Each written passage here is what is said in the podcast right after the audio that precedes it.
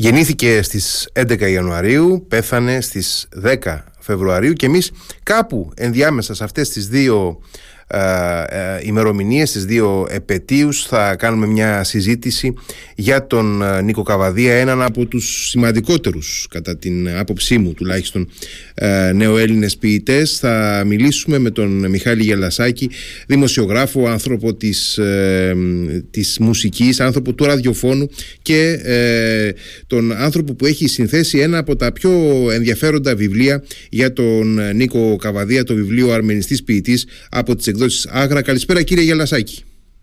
Καλησπέρα σας. Ευχαριστώ για τα καλά σας λόγια και για την πρόσκληση. Εγώ ευχαριστώ να πω στους φίλους μας ακούνε εδώ στο Ηράκλειο ότι ε, ε, είστε και από το Ηράκλειο, έτσι έχετε καταγωγή από... Ναι, ναι, η καταγωγή μου είναι, είναι από εκεί, από αυτό το, το ωραίο μέρος, το υπέροχο. Λοιπόν, ε, Νίκος Καβαδίας, έχετε αφιερώσει πολύ χρόνο στην ε, έρευνα και τη μελέτη ε, για αυτόν τον ε, πολύ ιδιαίτερο ποιητή που τον έχουμε γνωρίσει φυσικά πάρα πολύ μέσα από τους στίχους τραγουδιών αλλά είναι ένας σπουδαίος άνθρωπος του ελληνικού λόγου πιστεύω φυσικά του ποιητικού αλλά όχι μόνο του ποιητικού γιατί μας έχει αφήσει και εξαιρετικά πεζά κείμενα. Να ρωτήσω καταρχάς εσάς τι σας τράβηξε στην, ε, στην προσωπικότητα και το έργο του Νίκου Καβαδία ώστε, να αφιερώσετε έτσι, ε, σημαντικό χρόνο για να παραχθεί το υλικό που συνέθεσε αυτό το βιβλίο. Ε, σωστά λέτε, ε, αρκετός χρόνος. Η αλήθεια είναι όμως ότι ε, ξεκίνησα ψάχνοντας όχι με σκοπό να κάνω κάποιο βιβλίο, αλλά με σκοπό να δω εγώ για μένα. Δηλαδή ήταν το κίνητρο καθαρά αρχικά, ε, να μάθω περισσότερα πράγματα για τον άνθρωπο του οποίου τα ποίηματα όταν τα διάβασα με εγωίτευσαν πάρα πολύ, με συνεπήραν θα έλεγα, ε, να χρησιμοποιήσω μια πιο σωστή λέξη για αυτό που συνέβη.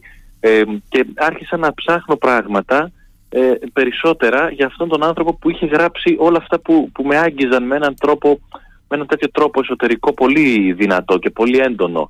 Άρχισα να ψάχνω για αυτόν τον άνθρωπο να δω πώς έζησε, τι άλλο έχει γράψει, ε, από πού πέρασε, ποιοι μίλησαν για αυτόν, ποιους μιλούσε εκείνος, ε, τι ένιωθε, τι πίστευε όλο αυτό το διάστημα, ε, πώς πέρναγε το χρόνο του στα ταξίδια και στα καράβια. Δηλαδή ξεκίνησα με μία διάθεση πιο πολύ να βρω πράγματα και να βρω πληροφορίες για μένα ε, και να αποκωδικοποιήσω εγώ πράγματα που αφορούσαν αυτά που διάβαζα.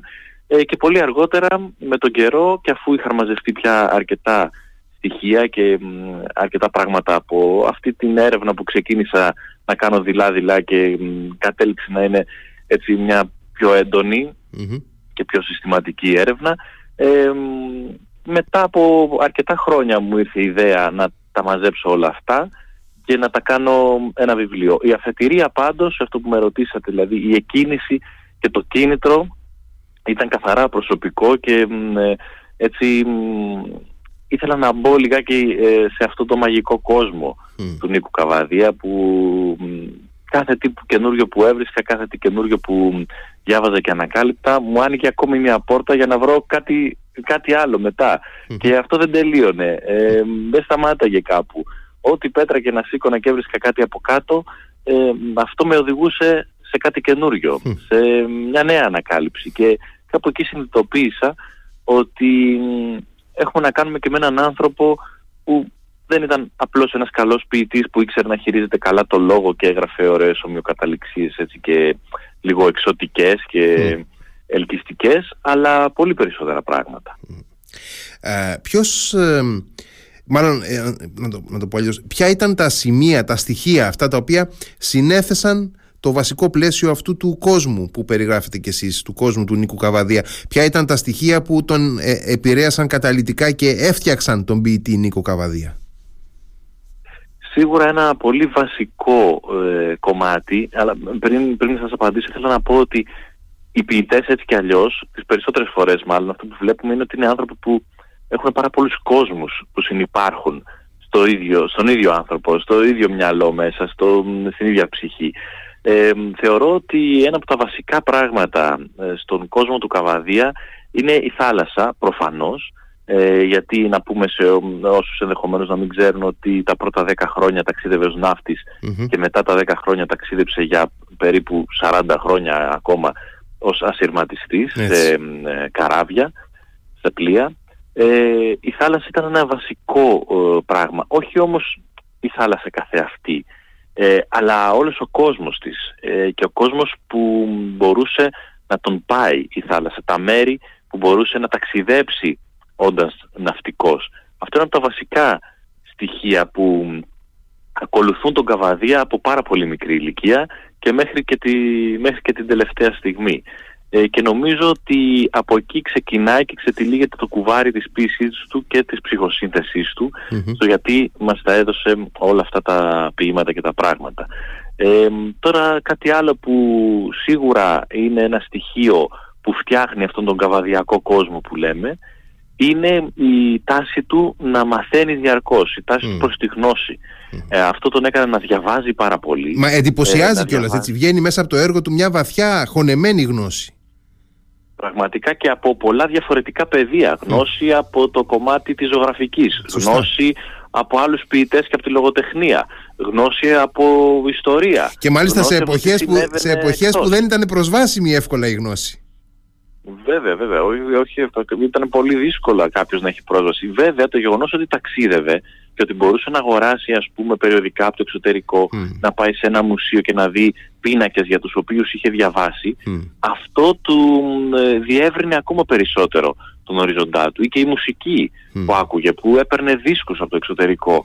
Ε, σε μια εποχή που, όπως είπατε και εσείς πολύ σωστά, η πληροφορία δεν ήταν πάρα πολύ ε, μάλλον δεν ήταν, παρα... ήταν δύσκολη, ότι δεν ήταν απλά. Ε, ούτε ε, τώρα γιατί εύκολη. το θεωρούμε αυτονόητο ότι ανοίγουμε τον υπολογιστή και έχουμε πρόσβαση στα πάντα, αλλά δεν ήταν καθόλου έτσι φυσικά. Όχι, όχι, όχι. Δεν υπήρχε και αυτός είναι και ο λόγος, ε, ένας από τους λόγους μάλλον που έχει και πάρα πολύ μεγάλο όγκο αλληλογραφίας mm.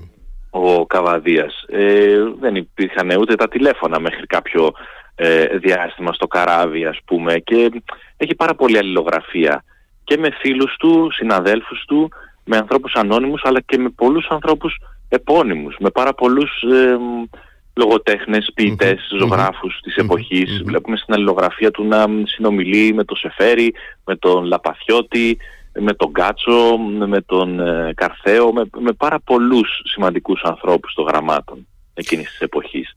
Και ε, αυτό δείχνει, φανερώνει και μια ε, επιδραστικότητα έτσι. Ε, θέλω να πω ότι ο, ο Καβαδίας ε, είχε δύο πτυχές ήταν η πτυχή του ε, ως ενός ναυτικού ενός ανθρώπου που έχει δέσει τη ζωή του πάνω στα, στα καράβια τα, της ποντοπόρου ναυτιλίας αλλά από την άλλη ήταν ένας άνθρωπος ο οποίος έστω και από αυτό τον απομακρυσμένο κόσμο του ήταν παρόν στις μεγάλες πνευματικές συζητήσεις συνομιλούσε διαρκώς μέσω της αλληλογραφίας του με τους κορυφαίους των ελληνικών γραμμάτων της εποχής του.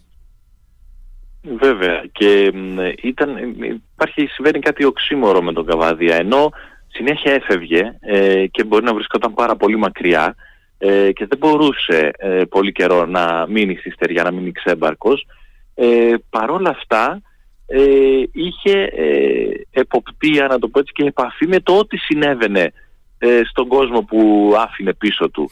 Δηλαδή ε, υπάρχει ένα οξύμορο σχήμα εδώ ότι η, έφευγε τόσο πολύ αλλά ουσιαστικά ήταν πάντα, ε, πάντα παρόν, ήταν πάντα πίσω με κάποιο τρόπο. Ακούγεται λίγο παράξενο αυτό, αλλά αν δει κανείς την επαφή που είχε με τα πράγματα, τους ποιητές που γνώριζε, όλα αυτά που διάβαζε και μάθαινε και τους ανθρώπους με τους οποίους έκανε παρέα, είναι σαν να ε, ζούσε παράλληλα σε δύο κόσμους. Έναν απομακρυσμένο που του έδινε και την αίσθηση της ελευθερίας που τόσο ήθελε και επιδίωξε στη ζωή του και τον άλλο κόσμο ε, της στεριανής ζωής όπως έλεγε ο ίδιος που και οι δύο συνυπάρχουν ε, το ίδιο έντονα στην προσωπικότητά του αλλά ε, και στο έργο του. Μπορεί να έχει χρησιμοποιήσει τον κόσμο της θάλασσας πολύ περισσότερο αλλά ουσιαστικά μέσα από τον κόσμο της θάλασσας μας έχει μιλήσει και για τον άλλο κόσμο, το, το, το στεριανό κόσμο, αν μπορώ να τον χαρακτηρίσω έτσι.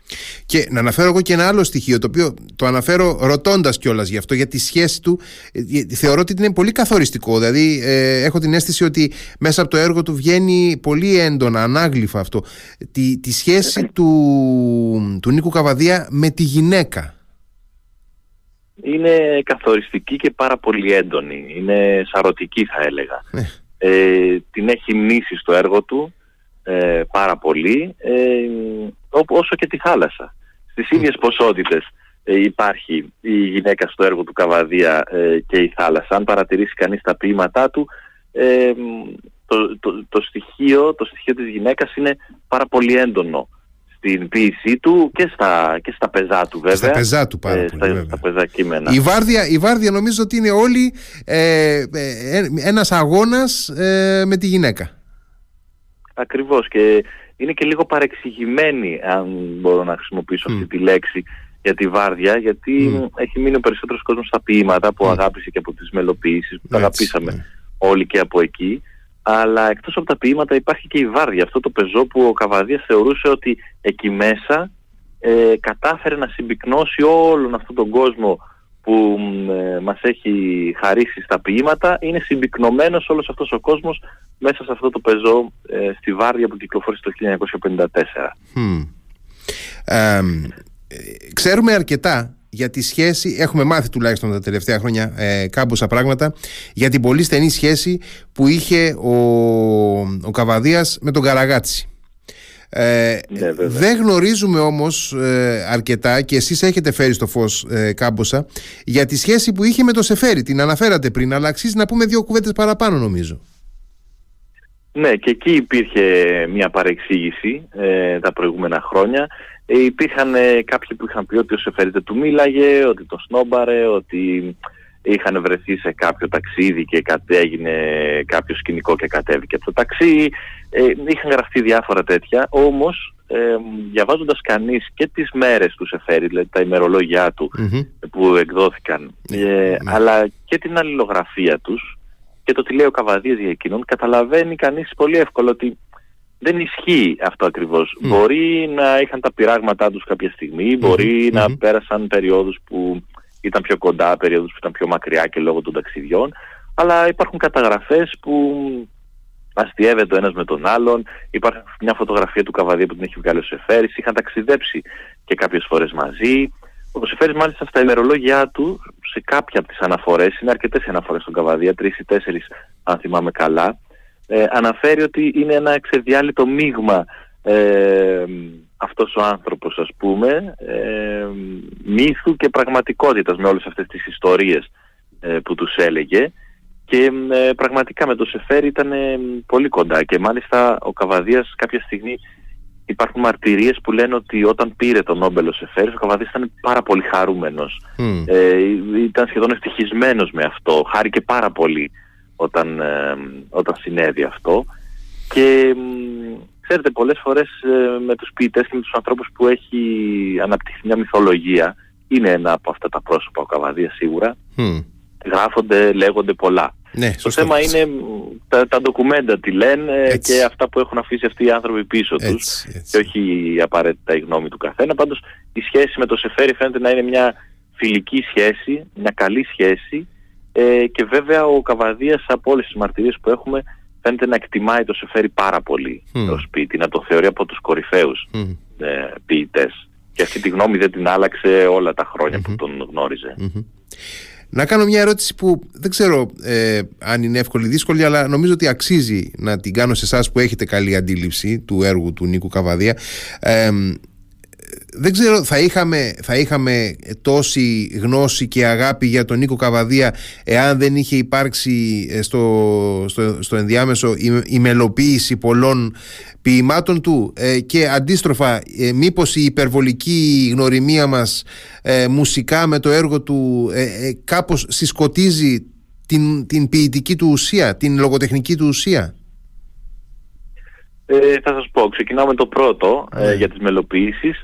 Ε, ένα εντυπωσιακό στοιχείο ε, είναι ότι σε σχέση με τον όγκο του έργου του, έχουν μελοποιηθεί σχεδόν όλα τα ποίηματά του. Είναι εντυπωσιακό αυτό. Είναι εντυπωσιακό ακριβώς. Για, ναι. για Έλληνα ποιητή.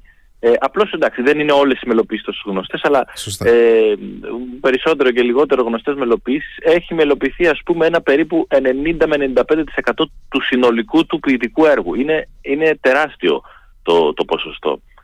Αυτό σίγουρα ε, και βεβαίως με προεξέχουσες τις μελοποιήσεις του Θάνου ε, που ήταν σαρωτικές και ε, μας βοήθευσαν όλους ε, και τις ακούμε και τις ε, αγαπάμε όλα αυτά τα χρονια αλλά και της Μαρίζας Σκόχ, του Δημητρή Ζερβουδάκη, του Γιάννης Σπανού, του Χάρκε του Πάνου Κατσιμίχα και πολλών πολλών ακόμα.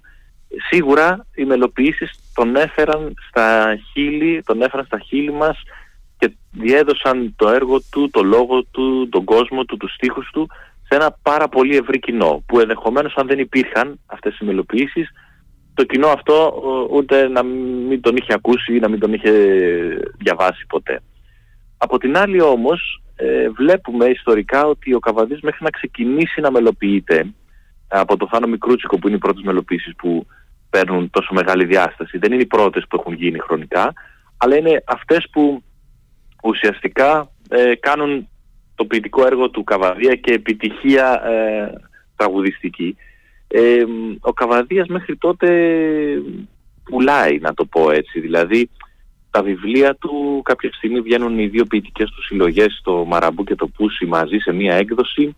Και από αρχές του 60 μέχρι το θάνατό του το 75 έχουν κάνει γύρω στις 15 με 18 εκδόσεις, δηλαδή δεν είναι ότι δεν τον ήξερε κανείς και ξαφνικα από τις μελοποιησεις έγινε, έγινε γνωστός. Σίγουρα έγινε πασίγνωστος από τις μελοποιήσεις και σίγουρα πέρασε και στις επόμενες γενιές. Αλλά δεν ήταν μια μελιτέα ποσότητα θέλω να πω ναι, που ναι, ναι. ήταν ξεχασμενος και ανακαλύφθηκε ο Καβαδίας. Σίγουρα το τραγούδι τον πέρασε ε, στο ευρύ κοινό ε, και έκανε πολύ κόσμο να τον αναζητήσει. Πολύ κόσμο να τον ψάξει. Πολύ κόσμο δηλαδή ε, πέρα από τις μελοποιήσεις να πάρει και τα βιβλία του και να τα διαβάσει. Ε, τώρα, το άλλο σκέλος της ερώτησης για το αν αυτή η μελοποίηση ας πούμε και αυτή η ένταση της μελοποίησης και η δημοφιλία αν τον περιορίζει κάπως ε, νομίζω πως όχι. Νομίζω πως όχι. Με την έννοια ότι το έργο του είναι αυτό, είναι εκεί, όποιος θέλει μπορεί να το αναζητήσει, να το διαβάσει, να μπει βαθιά μέσα σε αυτόν τον κόσμο και κατά τη γνώμη μου είναι ακόμη πιο συναρπαστικός ο κόσμος της ανάγνωσης του Καβαδία από τον κόσμο της ακρόασης του Καβαδία. Ε, δεν νομίζω ότι ε, στερεί κάτι στον Νίκο Καβαδία ε, αυτή η πολύ πλούσια μελοποίηση που έχουμε στο έργο του και ότι μπορεί να ακούγεται με ένα συγκεκριμένο ε, αυτό πιστεύω. Δεν ξέρω αν σας κάλυψα. Ε... Ναι, ναι, ναι, είναι... Ε, ε, νομίζω ότι είναι έτσι όπως το λέτε. Ε, ότι ε, υπήρξε ναι μεν επικουρική και συνέβαλε στην, στην γνωριμία μας μαζί του ναι. η μελοποίηση αλλά δεν, τον, δεν τον κάλυψε δεν τον, πώς να το πω, δεν τον έκρυψε τον Καβαδία η, ναι. η, η, η, η μεγάλη μπορώ να σας πω την αλήθεια να σκεφτώ και κάποια αντίστοιχη περίπτωση δηλαδή ο Ελίτης ή ο Σεφέρης ή ο Ρίτσος όταν μελοποιήθηκαν έχασαν κάτι από, τη, από την ποιότητά τους ή από τη σπουδαιότητα του έργου τους; Νομίζω όχι. Ακόμη και σε περιπτώσεις που οι μελοποίησεις δεν ήταν επιτυχημένες έτσι, γιατί το ίδιο συμβαίνει και στο Καβαδία. Δεν ήταν όλες οι μελοποιήσεις που έγιναν στο υψηλό επίπεδο που έκανε ο Θάνος Μικρούτσικος. Ε, υπήρξαν και μελοποιήσεις που πραγματικά αν τις ακούσετε ε, πιθανότατα να συμφωνήσετε μαζί μου ότι δεν ήταν επιτυχημένες αυτές οι μελοποιησεις Οπότε δεν έχει να χάσει κάτι ε, ένας μεγάλος ποιητής από κάτι τέτοιο. Έτσι κι αλλιώς αυτά τα ποίηματα δεν γράφτηκαν με σκοπό για τον Καβαδία μιλώντας, δεν γράφτηκαν με σκοπό να μελοποιηθούν. Οπότε γράφτηκαν, ήταν εκεί, τυπώθηκαν και η μελοποίηση ακολούθησε από τη δημιουργία ε, με σκοπό να είναι ποίηματα σε μια ποιητική συλλογή και όχι τραγούδια. Ε, αυτό είναι ε, πολύ σωστό. Τώρα, ε, φτάνοντας σιγά σιγά στο, προς το τέλος της συζήτησης θα να, ρωτήσω σχετικά με την ε, εντός εισαγωγικών θεσμική αναγνώριση του Νίκου Καβαδία. Καταρχάς να πω ότι εγώ σαν μαθητής προφανώς δεν τον θυμάμαι στα, ε, στα βιβλία μας της λογοτεχνίας. Ε, εσείς είστε και λίγο μικρότερος από μένα. Ε, δεν ξέρω αν προλάβατε κάτι, αλλά έχω, αμφιβάλλω αν υπάρχει και σήμερα. Ε, θα ήθελα κάποια στιγμή να, να, να με ενημερώσουν, να με πληροφορήσουν φίλοι ενδεχομένως που διδάσκουν στη μέση εκπαίδευση, αν υπάρχει Νίκος Καβαδίας σήμερα και αν διδάσκεται. Αλλά έχω την εντύπωση ότι είναι λίγο ε, από τους πιο παραγνωρισμένους μας ε, λογοτέχνες και ποιητές και ε, και, και ευρύτερα, όχι μόνο στο, στο κομμάτι της εκπαίδευσης και ευρύτερα ίσως θεσμικά. Δεν τον έχουμε ε, ίσως ε, πέρα από την ε, αγάπη του αναγνωστικού κοινού και την εκτίμηση που τρέφουμε ευρύτερα ε, ως αναγνώστες και εντός εισαγωγικών καταναλωτές λογοτεχνίας η ελληνική πολιτεία έχω την αίσθηση ότι τον έχει λίγο αγνοήσει ή έστω παραμελήσει ναι, τώρα τι να σας πω, κατά καιρούς πάντως υπήρχε και ένα βραβείο στη μνήμη του Νίκου Καβάδη από το Υπουργείο Εμπορικής Ναυτιλίας, έχουν γίνει και διάφορες πρωτομές, αν πάμε τα, τα θεσμικά. Και κάποια στιγμή νομίζω, δεν ξέρω αν ισχύει ακόμα αυτό, υπήρχε και ένα πείμα του στα βιβλία, αν δεν κάνω λάθος οι γάτες των φορτηγών, αλλά δεν είμαι σίγουρος αν υπάρχει αυτό ε, στα βιβλία ακόμα. Πάντως όπως και να έχει ε, και ο Καβαδίας όσο ζούσε ε, δεν, ε, δεν κυνήγησε ποτέ δεν έτρεξε ποτέ πίσω από αυτό που λέτε. Αυτό είναι απόλυτα ε, το, το, θεσμικό. Το ναι, θεσμικό. Ναι, αυτό είναι απόλυτα Ενώ άλλοι ποιητές έχουμε δει και το έχουν κάνει αυτό. Ε, δεν, ε, δεν, δεν το κυνήγει, δεν, το επι, δεν επιζήτησε ε, κάτι τέτοιο ο mm Νίκος Καβαδίας, οπότε δεν νομίζω ότι ούτε αυτό ε, του στερεί κάτι. ήταν κάτι που και ο ίδιος δεν το ε, δεν, η σχέση του με το κράτος δηλαδή και με τους θεσμούς ναι. ε, ήταν μια σχέση κάπως αποστασιοποιημένη θα ναι, λέγαμε ναι, ναι. ενδεχομένως και αδιάφορη ε, μέχρι, αδιάφορη μέχρι έναν βαθμό. Εγώ αυτό που θα ήθελα να σας πω τώρα να δώσω μια πληροφορία γιατί πριν λίγο ε, το συζητούσαμε και έχω να σας το πω και το μαθαίνετε και πρωτη είναι ότι στις 10 Φεβρουαρίου την ημέρα του θανάτου του θα κυκλοφορήσει ως ένθετο με την εφημερίδα των συντακτών ολόκληρος ο ναυτικός του φάκελος ε, Α, πολύ δηλαδή με την εφημερίδα. Και ουσιαστικά εκεί θα είναι όλα τα ντοκουμέντα και τα τεκμήρια από τη ζωή του στη θάλασσα Τώρα αυτό είναι λίγο άσχετο με αυτό που λέγαμε νωρίτερα. Όχι, αλλά είναι, είναι πολύ ενδιαφέρον. Ναι, πρώτη φορά. Ασφαλώς, ασφαλώς, ε, ναι. δεν, το, δεν το έχουμε ανακοινώσει, δεν το ξέρει ακόμα κανείς. Μόνο όσοι σας ακούνε αυτή τη στιγμή το έμαθα. Εξαιρετικά ενδιαφέρον λοιπόν και ευχαριστούμε για το, α, για το αποκλειστικό λοιπόν.